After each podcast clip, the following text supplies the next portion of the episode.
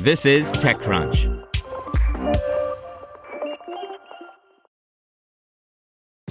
This episode is brought to you by ShipStation. You know, folks, I'm all about working smarter, not harder. Running a successful e commerce business can be really convoluted, and honestly, you have enough going on. So, I want to introduce you guys to ShipStation.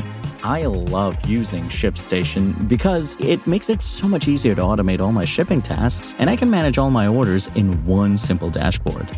Work less and ship more with ShipStation, the innovative tool that helps turn your shipping challenges into opportunities for growth. Go to shipstation.com and use code TechNews to sign up for your free 60 day trial. That's shipstation.com code TechNews. This is TechCrunch. Here's your Daily Crunch. Coming up, Bumble battles cyber flashing Australia toughens its privacy laws, and Apple's latest subscription hike. As part of its larger commitment to combat cyber flashing, the dating app Bumble is open sourcing its AI tool that detects unsolicited lewd images. First debuted in 2019, Private Detector blurs out nudes that are sent through the Bumble app, giving the user on the receiving end the choice of whether to open the image. Though it's not exactly cutting edge technology to develop a model that detects nude images, it's something that smaller companies probably don't have the time to develop themselves. So, other dating apps could feasibly feasibly integrate this technology into their own products, helping shield users from undesired lewd content. When Bumble first introduced this AI, the company claimed it had 98% accuracy. Up next, Australia has confirmed an incoming legislative change will significantly strengthen its online privacy laws following a spate of data breaches in recent weeks. The changes will be made via an amendment to the country's privacy laws, following a long process of consultation on reforms.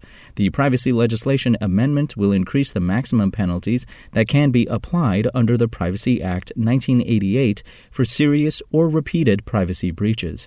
Additional changes include greater powers for the Australian Information Commissioner and a beefed up notifiable data breaches scheme to provide the privacy watchdog with a more comprehensive view of what's been compromised in a breach, also so it can assess the risk of harm to individuals. The Attorney General's Department is also undertaking a comprehensive review of the Privacy Act that's due to be completed this year, with recommendations expected for further reform. And it's another blow to Apple subscribers and their wallets. Apple increased the subscription prices for Apple TV Plus, Apple Music, and the Apple One bundle in the US, joining various other companies that have raised the prices of their subscription plans this year. Apple TV Plus will increase by $2 monthly and $10 annually. Subscribers will be charged $6.99 per month or $69 per year. This will be the first time Apple TV Plus has raised its subscription price since its launch, signifying a frustrating time for streaming subscribers who have seen price hikes left and right lately. Disney Plus, Hulu, ESPN Plus, and YouTube Premium's family plan all experienced price increases this year. Now let's see what's going on in the world of startups.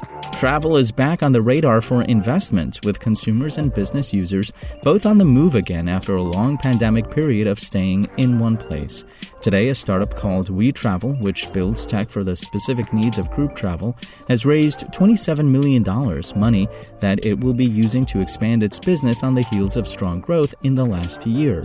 The funding environment may have changed in recent months, but startups with strong fundamentals are still able to raise Merge, a startup that offers an API integration service with a focus on HR, payroll, and accounting systems, among others, today announced that it has raised a $55 million Series B round and has now raised a total of $75 million.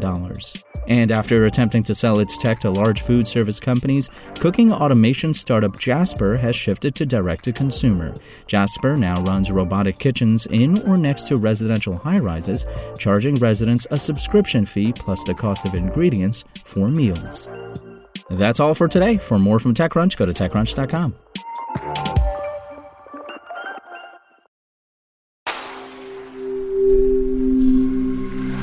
Spoken Layer